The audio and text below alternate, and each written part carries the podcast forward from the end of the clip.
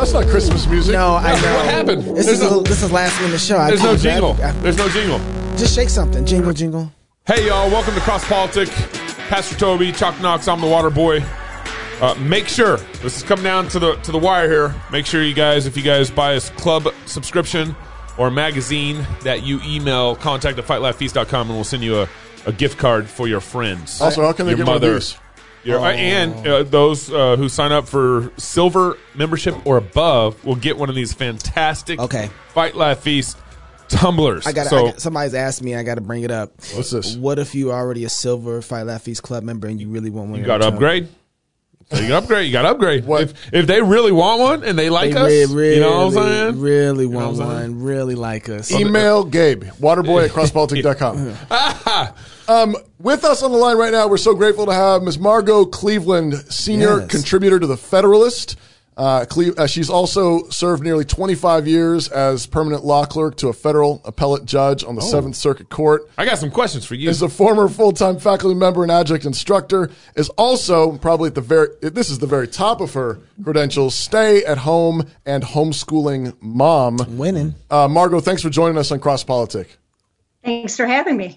so uh, we reached out because we uh, really appreciated an article. Actually, you've written a couple now on the recent Texas lawsuit uh, before the Supreme Court and um, on the election fraud allegations. And so, I wanted to just uh, first off maybe back up, zoom out a little bit, and if you could help our audience understand what did the Texas suit, what was it actually trying to do?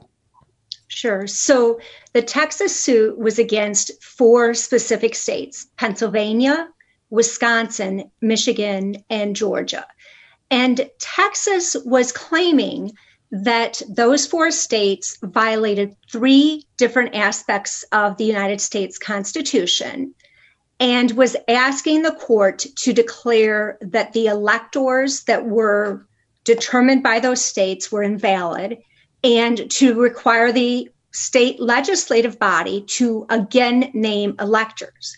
So, one of the things that I think is important for people to know is Texas was not saying who won who wins the election. Texas was not saying who the Wisconsin electoral candidates going and voting in the electoral college had to vote for.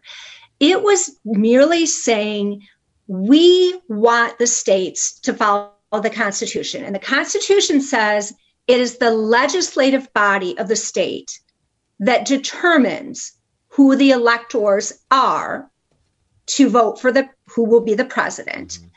That they do so in a way that does did not treat citizens differently, so it doesn't violate the Equal Protection Clause of the Constitution, and that does not have concerns of overwhelming fraud and violate the due process clause. Mm-hmm. So that's what Texas was doing. And one of the things that also is rather interesting is that this case started in the Supreme Court. So typically cases go through a court system where they start at a low level, a trial level, they go to an appellate level, and then the US Supreme Court.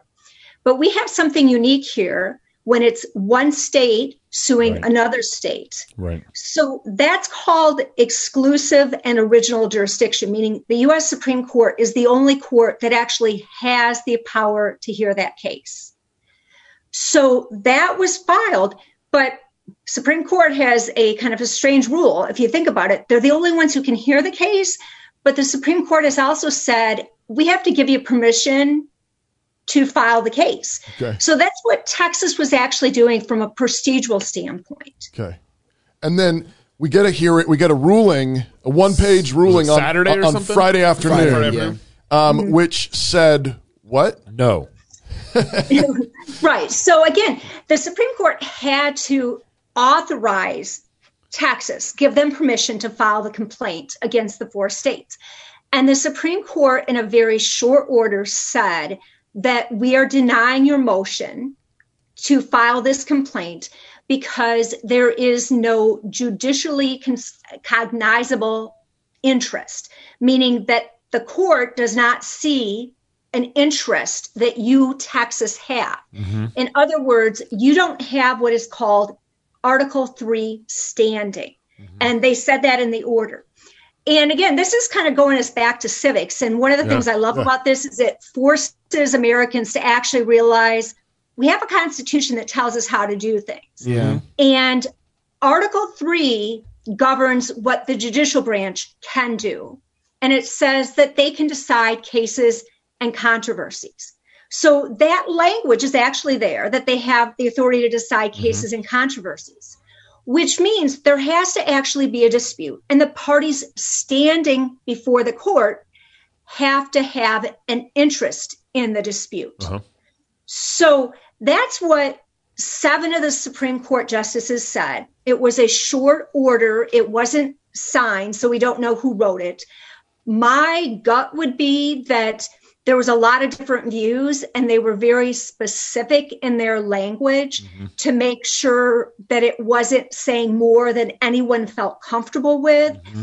and that they were really trying to make it a unanimous decision mm-hmm. or a unanimous statement so that's what the court said we had justice alito who wrote a separate statement right and along with him justice thomas concurred and said yes i agree and his statement said, we think that the Supreme Court must hear complaints right. between states. They can't just throw it out and say, no, we don't think it's significant. Then they said, but we would not issue any relief in this case, any further relief.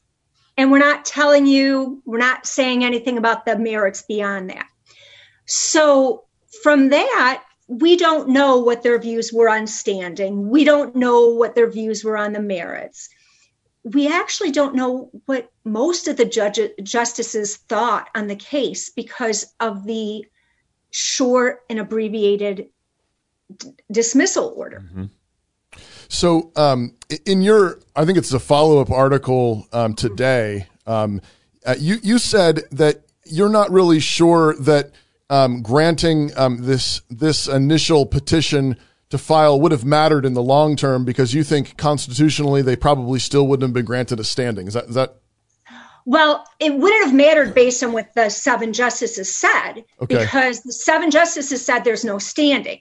So had the seven justices said yes, you can file this complaint, then they would have immediately turned around and dismissed the complaint and said you don't have standing to bring the complaint. I see. So, so I don't know. I honestly don't know what the answer is. Okay. And that's what troubled me is I'm kind of the the moderate in this debate. I'm on the right. It's there was fraud everywhere. They're violating the Constitution, and right. on the left, it's like you idiots, conspiracy, tinfoil hat folks. Yeah. You just want to overturn the election. Right. right. And I'm sitting here, and I, I see a real constitutional issue and nobody is really digging into it. And I really wish the Supreme Court would have. They're much smarter than I am. I look at it and I say, you know, in Bush v. Gore, Justice I'm sorry, Justice Rehnquist had a really solid concurrence, and he looked at this electoral clause, and he said, the state legislative body has to decide who the electors are. And you can't have a state court overriding that. You can't have administrative people coming and overriding it. And that made perfect sense. And yet I see that happened in Pennsylvania. I see that that happened in Michigan. I see that that happened in Wisconsin. So I want someone to tell me why that's not a violation of the electors clause. Yeah. Why the state doesn't really have standing. The Supreme Court didn't say, they just said they don't. Mm.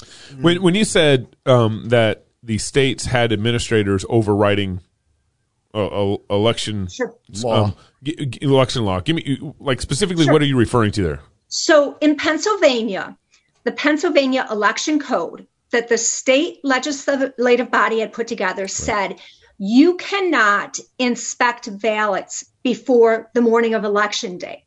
And I link into in one of my pieces to an earlier piece where not many people have actually picked up on this, but the state, I think it was the deputy secretary of state, mm-hmm. which handles elections, issued guidance and it said that you can pass this information on. So once you've determined that somebody has violated the law, you can tell third parties about it.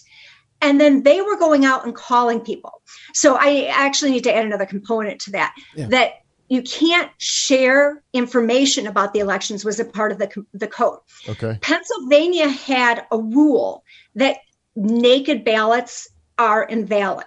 And a naked ballot was a ballot that was just stuck in an envelope. So in Pennsylvania, you had to put a ballot inside of a sleeve, a secrecy sleeve, mm-hmm. and then you put it in an outside envelope and mailed it. If you look at the piece that I wrote, I have on the ground from an election official saying, we don't know if it's a naked ballot until we open those on election day. But how, bigger counties in Pennsylvania, where Philadelphia was, they had meat machines and equipment that were sorting these and weighing them to figure out if there were naked ballots because the weight would differ depending on which mm-hmm. ones. Sure. Then they provided the information to third party activists who were Democrats, and they were contacting voters and saying, go in and do a new ballot, which is another problem. Michigan, I'm sorry, Pennsylvania law doesn't allow curing. Right. Go to Michigan. The allegation was that they weren't checking signatures. Michigan, in their response, and I read Texas's brief. I read the four defense briefs. I read several of the amicus briefs. So I, I went through this as a lawyer saying, okay, what's the answer here? Right. Michigan came back and said, oh, no, we check signatures elsewhere. That may well be true, but Michigan's law, by its legislative body, also said when it's checked, there has to be a stamp and a signature. And the people who were at the Detroit Center said they didn't have those stamps on there. There were no signatures. Third example, and this just came out today Wisconsin has a rule that you can request an absentee ballot. And to do so, you have to present a photo ID like a driver's license. Mm-hmm. There's an exception if you are indefinitely confined. Before the election, local officials, later ratified by a higher up in the state, said everybody's indefinitely confined because of the COVID stay at home order. That was trumping the state rule established by the state legislature. And, right. and just today, the Wisconsin Supreme Court said that's true. But you know what? They didn't have a remedy for Trump or for those who were disenfranchised. And this is something people have to keep in mind. When you follow the rules and you vote, when the government or people supposedly acting on behalf of the government count illegal votes, you're being disenfranchised. Right, right. So those are some examples where I mean, I see a legitimate complaint. I'm not talking about was there vote swapping? Did somebody from Venezuela do something to the system? Right. I don't know any of that. Yeah. I'm just talking about the specific legal issue. And I want someone to tell me was Rehnquist right? Was he wrong? Where does this fit? And the Supreme Court really just ignored the issue. They could have, I understand they don't want to feel like they're meddling, but a large percentage of Americans are concerned about the integrity. And we're not talking about uninformed Americans. We're talking about Americans who are educating themselves, know about the electors clause, know about Rehnquist's concurrence, and want to know why is the Supreme Court ignoring the Constitution? Maybe they have a good reason to say that isn't a violation. But if I look at it and can't figure out the answer and I'm not convinced and I'm concerned, other people are as well. Mm-hmm. They should have done what they did if that was what they were going to do and said an opinion will follow to give them time so that we would know what the reasoning is. Mm. Then I can say, I agree with it. I disagree with it. Right. Why? But we don't have any reasoning behind the lack of standing. Is there is there any follow up to this? I mean, I know yeah. for I know for states. I mean, I, I, know Supreme Court has original jurisdiction for states. Is there any other uh, recourse for citizens, you know, like yourself or others who see this? Um, can this same uh, concern be taken up by lower courts in, in sort of the traditional appellate uh, way? Absolutely. And that's possibly what was motivating the Supreme Court that there are issues of what are called prudential standing, but that's not Article 3, which makes me think maybe that's not what they were getting at. Okay. But we already have those cases going on. So we have one in Pennsylvania, we have one in Michigan, we have one in Wisconsin, Arizona. Uh, I think Arizona.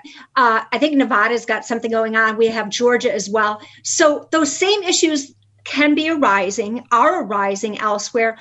I just don't have the bandwidth to know what every single state is doing. Right. And then there's also the other component, and I also kind of was complaining about this when all of a sudden all these states jumped on the bandwagon with Texas, and especially the state legislators. They were saying, "Oh yeah, we agree with Texas." Supreme Court, you know, toss that out. I'm like, why the heck are you pointing to the Supreme Court? Do your job. Right. If Oh. you are a state elector, you can call it in session and say, we don't think that this election was legal and we are going to assign our electors or not assign our electors. Mm-hmm. And this, this is the other part where I kind of see myself as a moderate. I don't see this as giving the election to Trump. It might be that the state says, we messed up. We're not sending any electors. And if none go, you kick them out, and the majority, Biden will probably still win that way. Sure. But I want a constitutional election. I want a legitimate one. And that would legitimize it if the state legislatures jumped in. And frankly, they're, they're just taking the easy way. Politicians don't want to make the hard decisions as much as they can. So they're putting it to the Supreme Court. And you know what? Punching. You have as much, if not more, authority and power to be doing it. Wow. With why has it been so hard for Trump uh, and his campaign to prove like actual fraud? Like uh, you know, Or I- I see- communicating with, I mean, the last Or- or- 15 minutes, you've communicated Yeah. this clearly than I've heard, right, you know, almost right. anywhere else. anywhere. why why am I not seeing the math? Sure. So there are two things to keep in mind, and I actually have another article on this one. Is Yeah. that you've got fraud, but you also have violations of the election code and illegal voting. Right. They're two totally different things. It's not fraud if they ignore the signatures. It's fraud if you're stuffing the ballot box. Uh-huh. The fraud is hard to prove. The ballots are tossed in there. You don't know. Fraud is hard to prove. Mm-hmm. The illegality of it is not as hard to prove. But what you have is the sense from the public that we don't want to disenfranchise parties, people by being nitpicky. The legislative body put those rules in place to prevent fraud. Yeah. If we can't prove fraud, then we need to make sure that those rules are lived up Are to followed. by the T. And you're not disenfranchising people who don't follow the rules. You're disenfranchising those who follow the rules hmm. And then have their vote basically tossed by counting those who haven't followed the rules. So I think part of the problem with the, the, the conveying the message is you've got a lot of messages going on. Yeah. And I've been focusing on only the electors clause, not the equal protection, not the due process, not even the you know, not the fraudulent ballot. So you've got that, and then the other part is you're you're fighting the mainstream media and the corporate media who doesn't want to have this serious discussion. And it's really not just that because I'm seeing this. We're seeing kind of what we saw in 2016 with Trump. He's just he's such a divisive figure that on the right you've got the infighting going again mm-hmm. everybody had kind of called a truce but now you have not the never trumpers they were you know that stuck with it mm-hmm. they were always fighting but now you have those who are saying you know call it quits there's nothing here and i have not been able to find someone to actually discuss this with me Yep. who takes it seriously. They're Right. they're really just saying this is ridiculous. Right. This is a horrible case. I'm like, well, tell me why. Yes. Look at what Rehnquist said and tell me why. Yeah. And it's it's hard to have that discussion because a lot of times while I'm saying tell me why, I'll have 20 people on Trump's side thrown in, you know, the tinfoil hat. And I'm like, no, no, no, no. Yep. Focus Yep. on what I'm talking about Yes. yes. and then we can discuss it. So I'm not kind of pointing fingers just at the people on the right saying, oh, he's being ridiculous, but I'm also saying you need to focus on the big issue. I'm also concerned with fraud. I actually want to know if there's something wrong with the voting machines. Where were people programming? Why did this stuff disappear? Problem to me is a problem with the media. I don't trust anyone. Yeah. I want to do it all myself because yeah. there are yeah. so few people I trust, but I can't. And that's horrible for a, a democratic republic. You can't right. run a country where half the country doesn't believe you. Right. You just can't do it. And the media lost all credibility when they pushed the Spygate crap and the Russia collusion for four years. That's right. And have still refused to admit that they spied on Trump. Right. Yeah. right. You can't right. say we spy they spied on Trump. I don't want to hear anything from you. Right. When, so I, wanna, with, I got a so, hang on, no, no. with all these with all these procedural challenges or or these challenges to that you know saying hey the states weren't following laws Pennsylvania wasn't following their own voter registration laws all stuff how come uh, that's losing in the courts or how come that's not winning I mean if if you can or even getting a hearing that, hey they didn't follow the process that the legislators put up it seems like uh, that should be easily, yeah. Judges be like, yeah, that didn't happen. You, right. you mentioned you well, mentioned Wyoming, Wisconsin said that, but that right. didn't, they didn't so, do anything with it. Right. And I want to dig into that more. That's one of the things that literally just came down today. Yeah. And I have a, a former colleague, uh, someone I clerked with uh, on the Seventh Circuit, who was physically on the ground in Wisconsin. So I sent a note saying, Hey, what's going on here? Is this, was this going to change anything? And basically the answer is, Oh, yeah, they said basically 200,000 votes are probably thrown out or at risk, but they didn't give a remedy. So, you know, what good is that? Hmm. And at this point, I honestly don't know how you solve it because we have a populace that is divided. The courts do not want to get involved because of that. Mm-hmm. And I, I, honestly don't know how you do it now, but going forward, I wish to God that we would have citizens standing up and saying, I'm running for Secretary of State on one platform only. I'm going to make sure voting in this state is verifiable, secure, and that we are not going to pull this ever again. Hmm. And if I wasn't having so much fun homeschooling with my son, I'd be running in Michigan because this is absolutely ridiculous that our country is coming off as a banana republic. Wow. Ooh.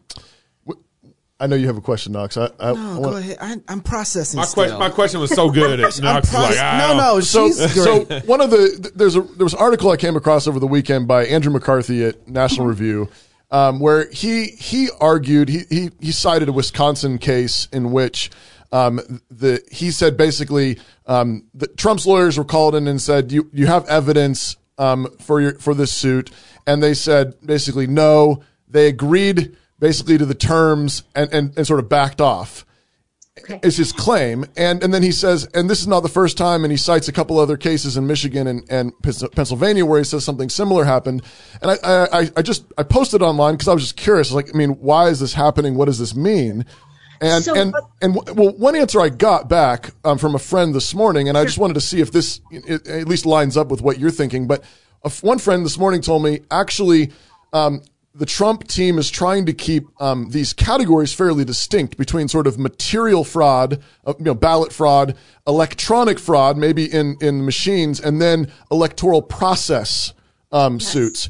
And so he said that he thought what what McCarthy was citing was actually um, the Trump team is declining to give this, these other categories of fraud as evidence for the process or the procedural um, claims. Kind of like what Margot's. In, in order to try Margot. to keep those categories yeah. clean. Does does that yes. does that sound right to you? That that does sound right, and I would have to see what the case was. Sure. But I, um, one of his colleagues um, over at National Review, who and I know there's a lot of infighting on the right, but I love those guys over there. Uh, they pres- push back, which I appreciate, and yeah. I and Andy and I have never had problems with each other. I disagree with him on this situation. But I do think in other cases, at least, people are confusing the fraud and what you're calling this procedural, I'm calling the electoral you know the electors clause yes. problem mm-hmm. right and it is two distinct ones and when and when trump comes in and says no we will stipulate that there was no fraud so what that has nothing to do with the electoral claim right. and that's what wisconsin was looking at yeah. now it doesn't reflect well if you're going to throw all this stuff out there and say fraud and not back it up when it you know when push right. comes to shove but it doesn't deflect from the seriousness of the other claims and the ones that I'm most concerned about, which are the violation of the electors clause that says the legislative body does it, Yeah. not the secretary of state, not the local election official, not the you know the union guy behind the local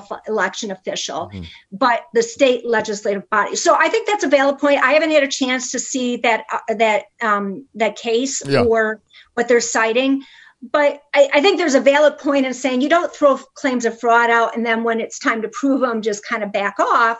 But that I think overreads what a lot of these lawsuits are based on. But it would make sense to you that if, if this is the electoral clause sort of suit, that it wouldn't make sense to bring in other The fraud or whatever. allegations of fraud as evidence for that.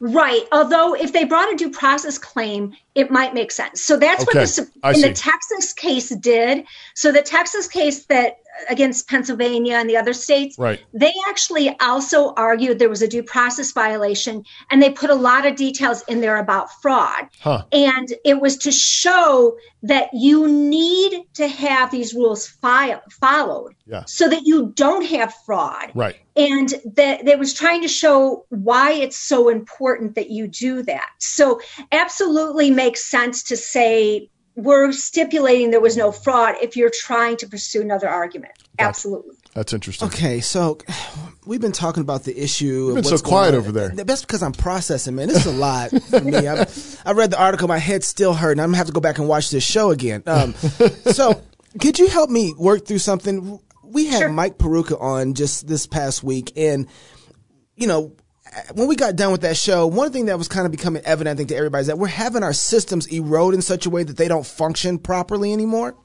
Uh, our institutions and the government. What do you think the precedent is being set by the Supreme Court not actually taking up this case? you know that's hard uh, i think that if the supreme court ends up taking another case so maybe from Pe- pennsylvania or wisconsin and issues a solid decision it really won't be an issue if the not weigh in on what I see as a very serious electoral college issue, elect, electoral clause issue.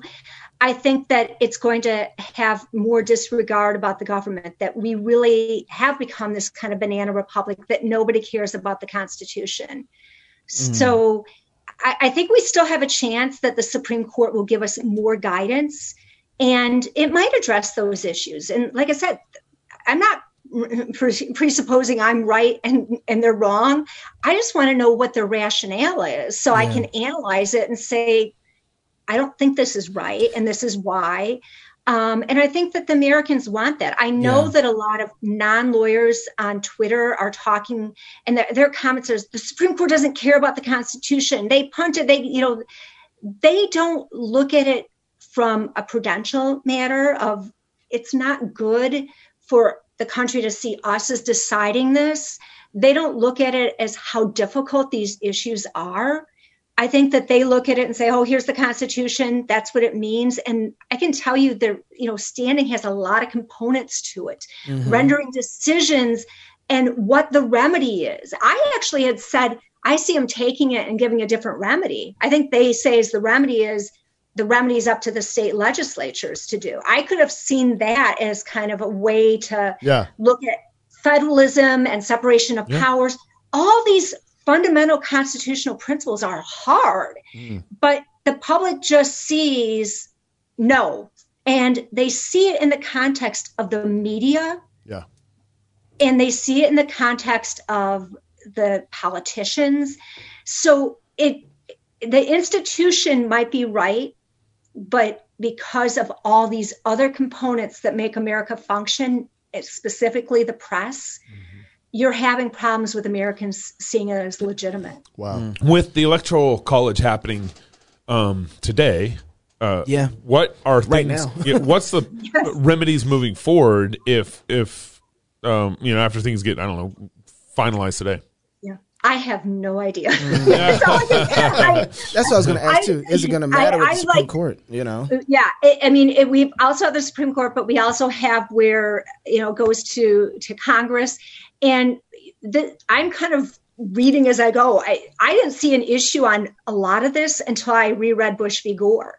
And mm. then I reread the cases that Bush v. Gore relied on. And that's where I was like, oh my gosh, this isn't just throwing stuff against the wall. This is a serious issue.